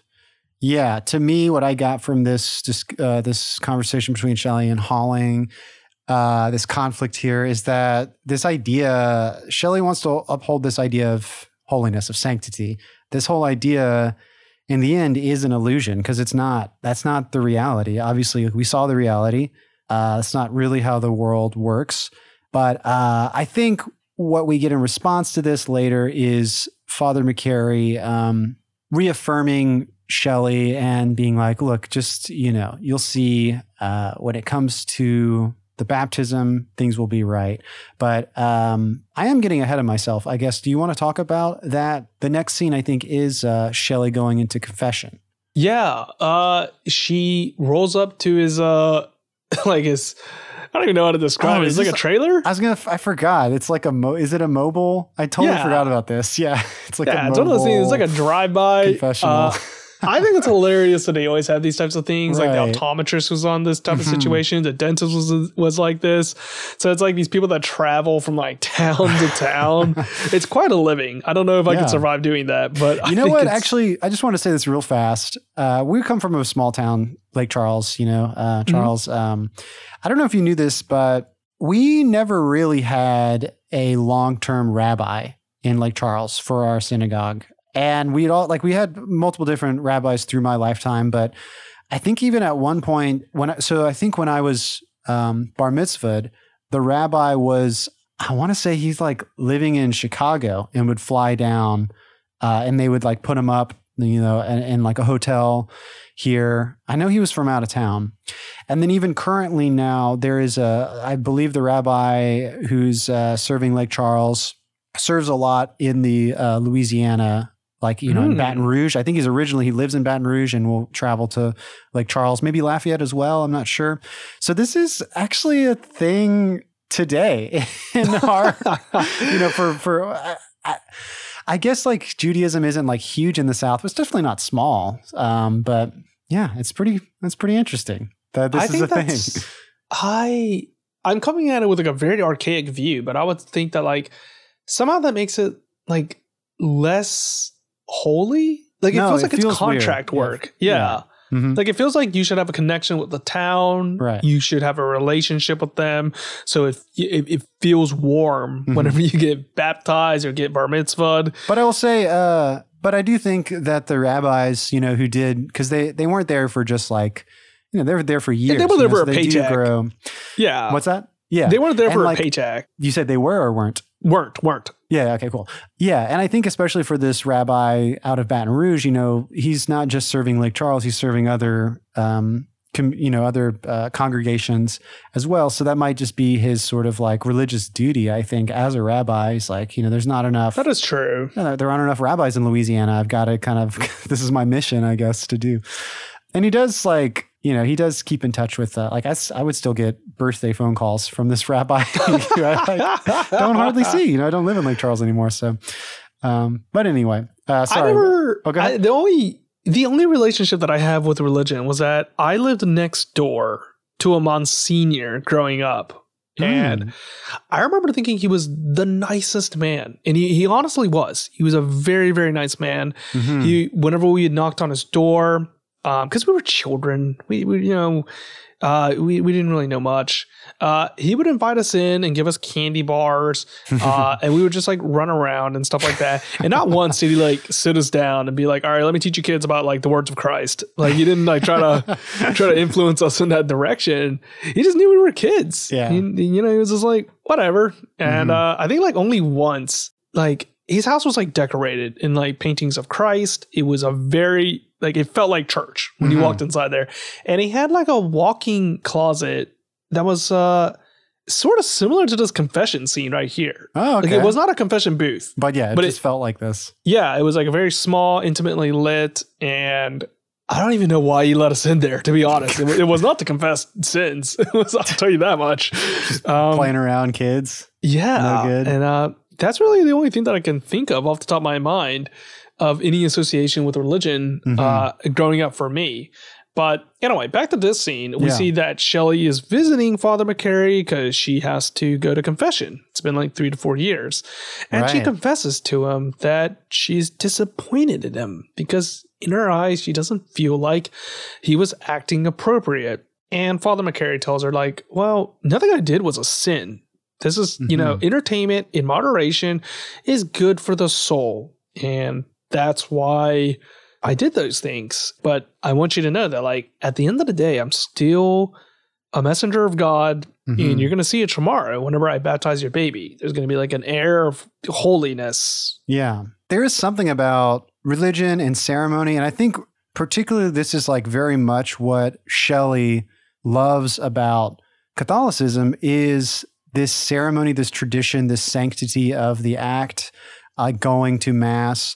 Because when you're outside of the church, you know, there's real life. And then when you step into the church, it takes on like a whole other meaning. Like we can't always live our lives in a pew, you know, we have, we're human, but there's a moment that you try to transcend that maybe to reach holiness and going into a church, practicing these traditions, these ceremonies is in a way for some people a way to get closer to God or to holiness. And I think that's what he's trying to point out is like, you know, like I think you said Charles, he's like, I didn't do anything wrong. Like I am I am a human and I am imperfect, but I am a messenger of God. And, you know, that doesn't mean we're not going to take this seriously. I'm not giving a baptism 24-7, but tomorrow during the baptism, you'll see it. You'll feel it. You'll feel God. And this is like, you know, this is a holy thing that we're going to embark on. Right. I think it's uh it's like the power of ritual. Yeah. It's like the understanding that like i- there's some infrastructure in your life, you know, you know, and it's tied to a higher being in which you, you can't touch. And to Shelly, she doesn't want to be able to touch it, and it bothers her that Mhm. you can. Like she sees it with her own eyes. Yeah. She sees the infallibility of it. So that's the thing that really hurts her. Uh, I think it's interesting that she walks into his place. She puts on a um. I'm not too sure what to call it. Uh, it's like that white thing like on top shawl. of her head. Is like a Yeah. shawl of sorts? Okay. Yeah, she wears that along with her white coat whenever she Mhm. goes to this confession. I have no idea if that's actually what you need to do for convention. and then maybe somebody somebody listening would be like, "Yeah, that's what you do, you idiot." well, I know like uh, in you know Judaism, you wear like the yarmulke or the kippah or whatever, the thing on your head. You Yeah. don't have to, but you know that's a way of showing. I was always told that that's a way of showing um, that there's always someone above you, like God is always above you. But I mean, not only just God, but like that is But I think it's also not just God. The way I was taught is like it's a way of humbling yourself. Being yeah, like, that is a great metaphor. yeah. I mean, it's pretty obvious. It's like you got a hat on your head, something's above you. yeah, I know. Seriously, Yeah. I don't know why I never thought about that. So that's what my grandma told me. I don't know the exact, you know, meaning of it, but I'm sure that's part of it. Um, anyway, I, I forgot. So Shelly does confess this. That's the first thing she confesses to Father McCary. She says, um, I got purgatory for that, didn't I? like, you know, that's her, that's her penance. She has to go to purgatory now for some reason. But she does at the very end, they discuss this and they talk about it. She feels better maybe, but she's like, okay, I actually do have one other thing. I forgot to write it down. Do you remember what she says? yeah, somebody paid for their coffee order with a like a Liberty dime, That's which it, I'm, I'm. I'm in, I'm gathering that's not like uh tender currency. It's not like legal. That So- or it's like it more valuable or something. It's like, you know, if I found like a, a wheat penny, I'd be like, oh look, there's you, you dropped your wheat penny or something. You know, it's, like, it's just Mhm. something like kind of a novelty that you wouldn't want to accidentally like if you paid with a two dollar bill, it's like you sure you want to give me this? I don't know. Like anytime I get a two dollar, anytime I get a two dollar bill, I'm like, wait, do you sure you this is a two dollar bill? Are you sure you want to give me this? it only it's only worth two dollars, but it's I don't know, it's fun, it's rare. Right, right. Uh yeah, this brings us to pretty much the home stretch of the entire episode where they're in the woods, there's snow on the ground, so Mm. and the sky is overcast, so it's completely white. Mhm. Get a lot of white imagery for the baptism. I was not aware of this. I don't know if you know the answer to this. Can you? I, I thought you had to be in a church for a baptism. You can just do it anywhere. That's a good question. I don't know. Um, no, here's the yeah. I know people. I know this from media that you could go get baptized in like uh, natural standing water, like lakes and things like that. So I don't think you need to be in a church. You could go out into nature and get baptized. Oh wow! Okay, Yeah. I had no idea about that. Yeah. Uh, they chose a very scenic location. It's right off of a cliff. Um, I think we've seen this cliff. Like it's the one where Chris throws his Harley off, and like this is a familiar location. Isn't it? There's an episode. I'm trying to recall. it. It might even be with the dentist. the dentist who's like, Yes. did you come here to kill yourself? Like, Yeah, they don't say that explicitly, but they're like, why are you here? It's like they're making sure that they might like both be coming to jump off or something, but it's not why. yeah, th- there we go, right there. And uh, Father McCurry baptizes the child. He cleans him with holy water, which is really funny because there's Chris evokes the imagery of water in the beginning of the episode with the beaver and stuff. yeah. yeah. It's the cleansing of Melting, ice. Yeah. Mhm. Yeah. Wow. So you, you get a lot of like water imagery right there. And like I said, you get a lot of white imagery right here. So like Mhm. Shelly's dressed in white often and everyone else isn't. They're dressed in other colors. So we know that Shelly is quote unquote pure. And we end with this shot of like snow on the ground and Maggie even heads off into the white clouds. So there's a there's an idea of like restarting again like spring, like a baptism of sorts. Yeah, great imagery, great color symbolism, and the the symbol of the water and ice. I didn't think about that, but that's pretty great because we talk about. I mean, we played the the baptism thing earlier uh, for Ed's plot line. The idea that there's uh, this this sin in us that needs to be washed clean, like just by being human. Uh, we we have this original sin that we must baptize, and the idea that water, you know, goes through this cycle of I don't know. I'm trying to like draw that connection, but uh, but it's it's it's really neat. It's a neat symbol. It's a neat uh, symbolism. I don't know if this is actually. I really don't know a lot about baptism. Obviously, we don't. But it seems like what we played that soundbite earlier um, was definitely tailored towards Ed, like being forgiven and repenting. But is that actually that is what is that what baptism is? It's like as the Father says, it's like cleaning ourselves of original sin. Um, is that it, or is like is there other? I guess that's it, right?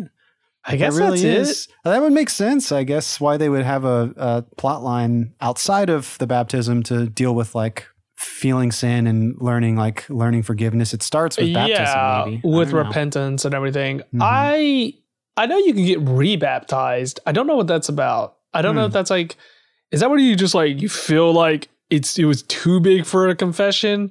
So Oh. you're just like, all right, I gotta like start like really wipe the slate clean, go for the rebaptism. Wow, Like, I actually didn't think about that. I was thinking of like if you late in life, if you convert, then you get baptized. But if you could get re, Oh. you could get rebaptized. I've heard of that, right? That's a thing. So yeah, I don't know, it's like it's like that thing where you like your computer is so bricked that you just go for like the white OS.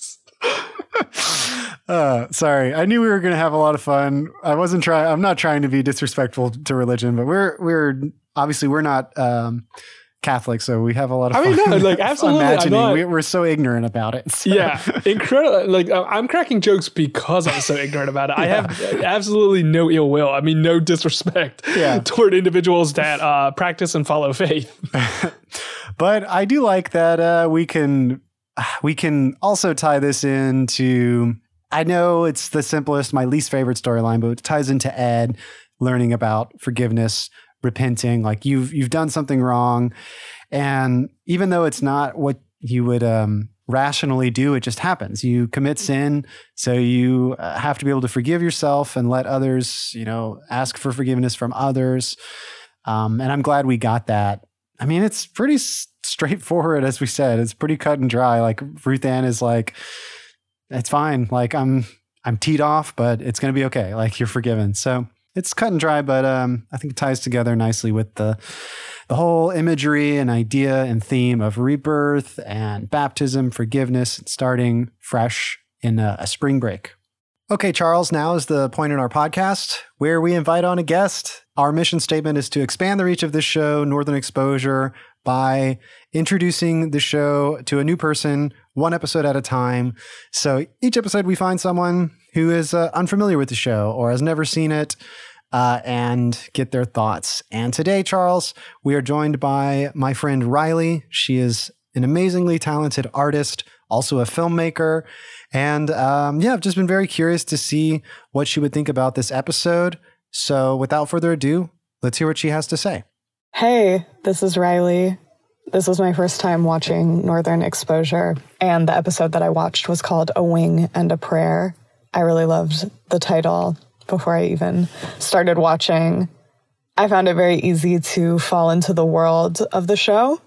There was a really nice montage at the beginning where there were a bunch of moose, like you were in a small town and you knew you were in a small town, and then there were moose crossing the street. Uh, I found all the characters to be really lovable, relatable, and quirky. I loved that the show was intergenerational. I thought the costumes were really nice. Specifically, Shelly had this baptism outfit with her little boots with the fur and her leggings and her fur coat and a little kerchief over her head. And there was this scene where she did confessional in this confessional trailer that was like really decked out and cool.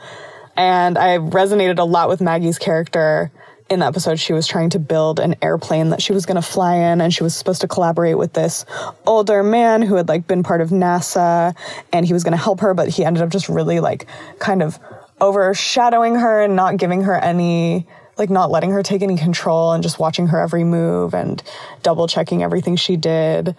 And she stood up to him and ended up building the plane herself and all the men just continued to like doubt her and worry about her if she could do it or not to the point where she really started doubting herself as well. And in the end she ended up doing it and she like literally fly like she she proves to herself and and to the people around her that she she really can fly she can soar. Um so i loved that as a storyline. And then there was the drama of the this like sweet baby boy um, telling Ruth Ann's secret about her like love life and then feeling a lot of remorse about that. And I thought the way that Ruth Ann responded was so beautiful.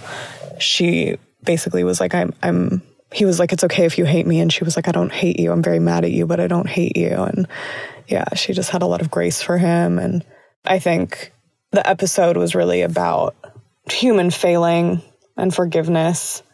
Yeah, I thought it was beautiful because it was very simple. And you just felt you were sort of in this small town. And the problems of the characters were real problems but they weren't high drama or anything. It was all just you know really simple and kind of precious for its simplicity um, but but deep as well. I think i liked that for the concept of a show of just you have to be where you're at and with the people that you're with. And then the last scene was this really beautiful baptism scene which like kind of leading up to it there's all these questions around faith and and what it means to be like a priest or someone who who is like in in faith and acting in faith and also is very human. Um, and the last scene was of this baptism and it was like so gorgeous. They were on the edge of this cliff looking over a valley and the woman flies by in their her plane and everyone's there and there's snow on the ground. And it was just this beautiful scene uh, this beautiful example of community. And yeah i feel community is a really big part of the show. So i'm glad i'm really glad i watched it. It was definitely definitely inspiring a lot to think about.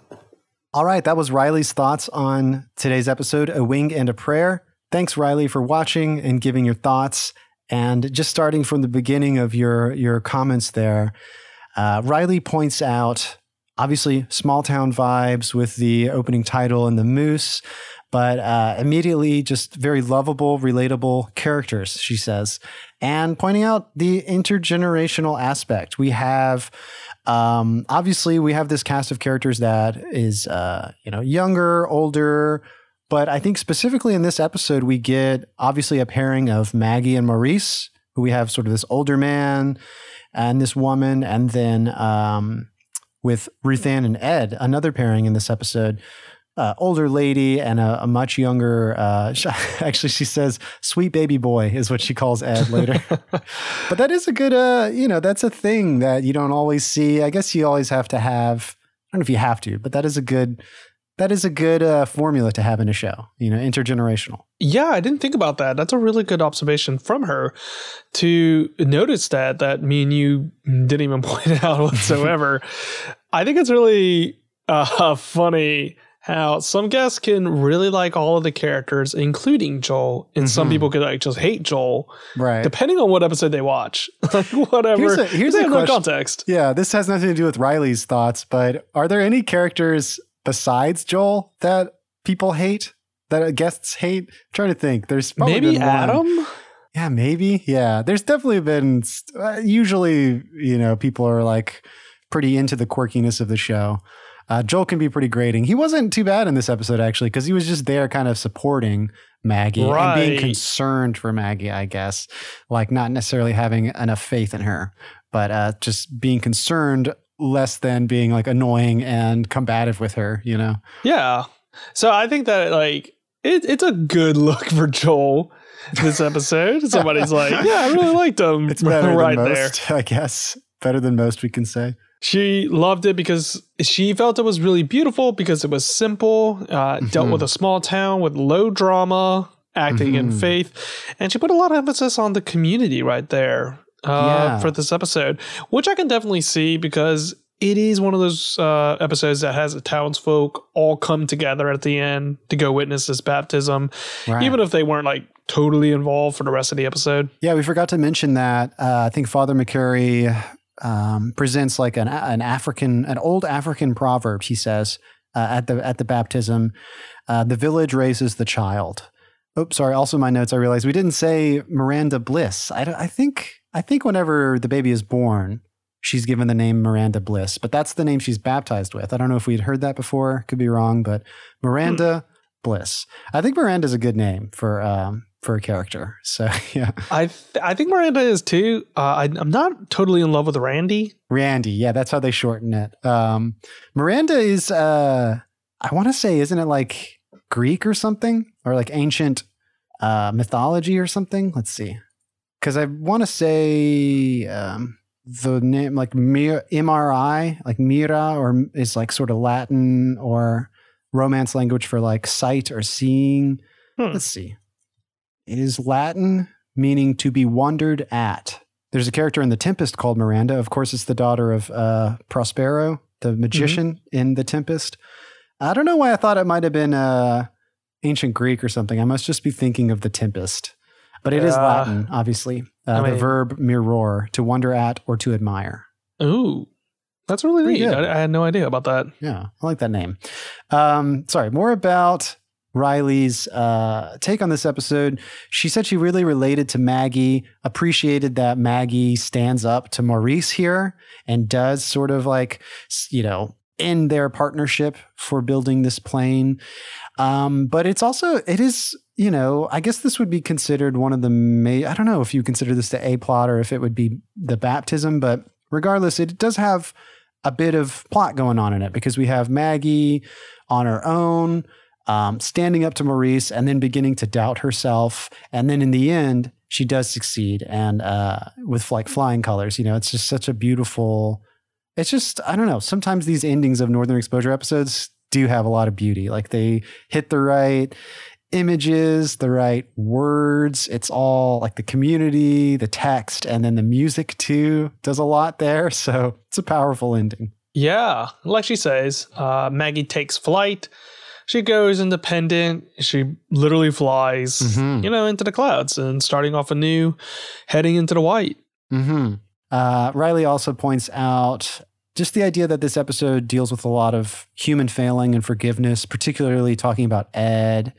I love that she pointed out Ruth Ann's response to Ed, uh, forgiving him. Like she's she was very graceful. Riley says Ruth Ann was very graceful to Ed, and I mean everyone in this show is like good friends, even when they're even when they're at each other's necks. Like everyone loves each other, which is, you know, some people might uh, criticize it's a bit uh, idealistic for a show, but I think that's also why this show was so popular. That there is uh, a place, uh, you know, that you can tune into and just see friends like hanging out, talking to each other about their feelings and getting along, you know, or learning to get along better, you know, which is great. But yeah, I think you said it, Charles, that uh, Riley pointed out. It's like a simple, small town, real world problems, not any heightened drama, but still a lot of depth to it. Yeah. Thanks, Riley, for watching this episode once again, taking the time to um, to record your thoughts. I'm really glad you enjoyed this episode uh, and connected to it so much. Uh, but Charles, we're done for this episode. So next week we're going to come back and talk about the 21st episode in season five. It's called I Feel the Earth Move. Do you have any predictions for uh, what that title could mean? I Feel the Earth Move. I'm thinking of the song, the line from that, uh, that, who's that? Um, Carole King.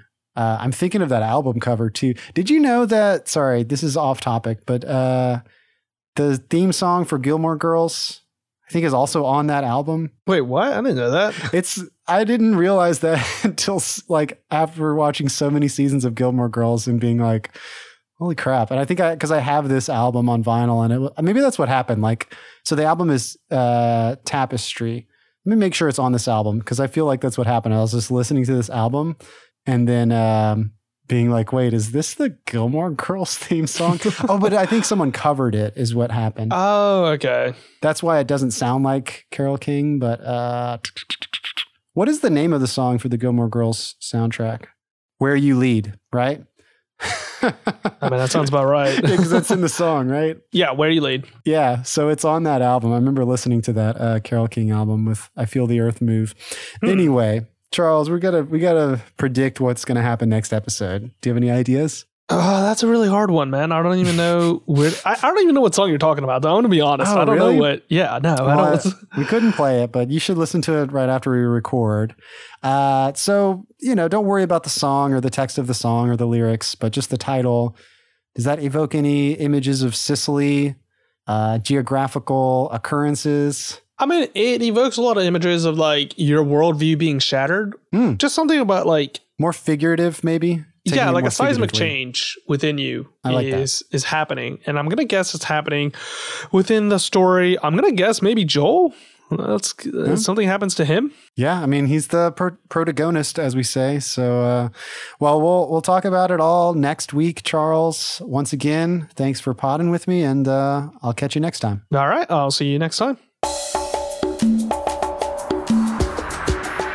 Northern Overexposure podcast is edited by me. Our theme music was remixed by Matt Jackson. Thanks to B-Ball Y'all for the podcast artwork, and thanks to Riley for being our guest. If you'd like to write in, you can reach us at Northern Overexposure Podcast at gmail.com, at Northern Overpod on Twitter. And if you like the show, please consider becoming a patron at patreon.com slash Northern Overexposure Podcast.